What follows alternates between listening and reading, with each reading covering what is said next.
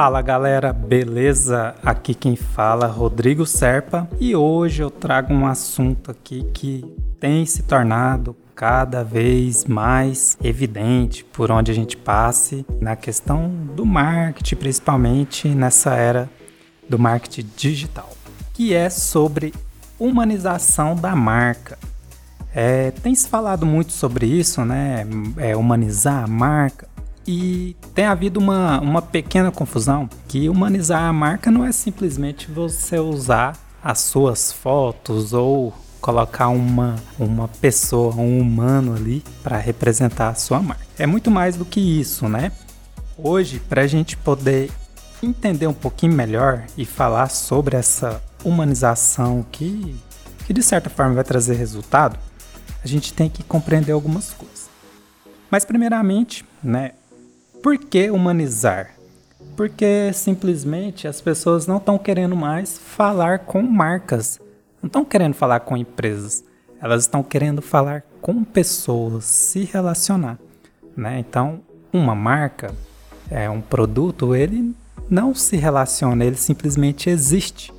Né? Enquanto o ser humano ele tem a capacidade de interagir, de conversar, de ter sensações, sensibilidade né, ter ali uma característica, uma identidade, né, e uma, uma, vamos dizer, algo muito pessoal. E para a gente caracterizar isso, não basta apenas a imagem. A gente caracteriza isso pela forma de falar, né, pela forma de responder, de, de abordar, de se comunicar e de mostrar o seu lado, como se diz, humano. E para a gente falar de humanização, a gente começa quando essa humanização ela começa pela responsabilidade social dessa marca, que é o compromisso da empresa com o meio ambiente, com a inclusão, com a acessibilidade, com essas questões humanas que a gente propriamente pode dizer dessa forma. O compromisso da empresa ali com o meio ambiente, quando ela assume perante a sociedade a não emissão de poluentes além do necessário. Panfleto que ele não vai mais fazer jogando nas ruas ou pulverizando uma comunicação que é ruim para a empresa e também para o meio ambiente. Acessibilidade, tornando ali tudo mais prático, acessível para todos os tipos de pessoas. Então isso é humanizar a marca. Humanizar também significa muito a gente deixar de lado a burocracia Burocracia faz com que você não seja humano. O que é a burocracia?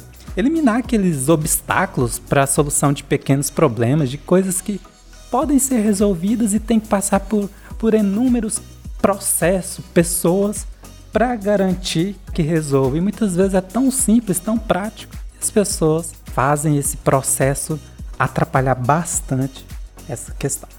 Não centralizar a solução de problemas que faz parte da desburocratização, é muito importante.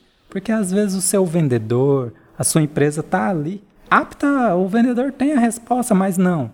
Como há uma, uma questão ali de centralização de poder, tem que passar por tal departamento, empresa também tem que entender que seus colaboradores fazem parte desse processo. Então é muito importante que hajam né, é, colaboradores que tenham depositado neles essa confiança. Claro que tudo isso através de treinamento, de conversas e de um certo tempo também. Para a gente também aqui não, não falar, humanizar é você não ser tão invasivo também. Sabe aquela publicidade invasiva onde você vê o vendedor, a empresa querendo simplesmente vender, forçando o tempo inteiro layout, venda, venda, compre de mim, aquele layout que sempre caracteriza uma propaganda. As pessoas não querendo mais isso. Tanto é que a gente vê isso lá da época que a TV ainda funcionava, vamos falar assim, né?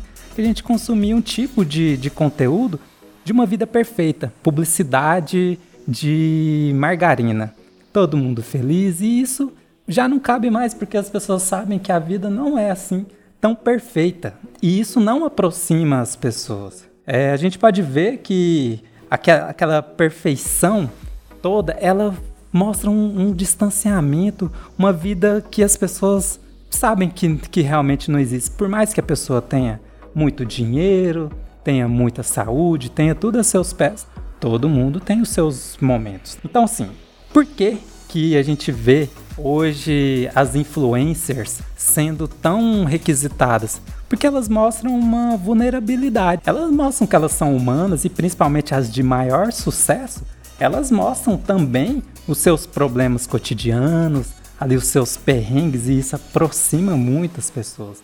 Isso é humanizar. E principalmente quando essa influencer é uma inspiração, como mãe, como profissional, como pai, enfim, como um bom atleta, então isso se torna muito, muito próximo, muito humano. A gente tem que optar por essa vida real que mostre sim os nossos problemas, o, o nosso lado divertido, o nosso lado engraçado. A empresa tem que entender que somente falar de venda não vai, vai fazer com que aconteça essa tal venda. A gente tem que mostrar o lado humano, o lado engraçado, o lado vulnerável, o lado realmente humano da empresa. Isso vai aproximar o seu cliente, criar uma simpatia e, decorrente disso, gerar um relacionamento para que aconteça então a venda. Galera, é isso o nosso papo aqui sobre humanização. Se alguém quiser discutir um pouco mais sobre esse assunto, só me chamar no meu Instagram, que é o arroba fala serpa. Lembrando que o serpa é com S. Valeu, galera!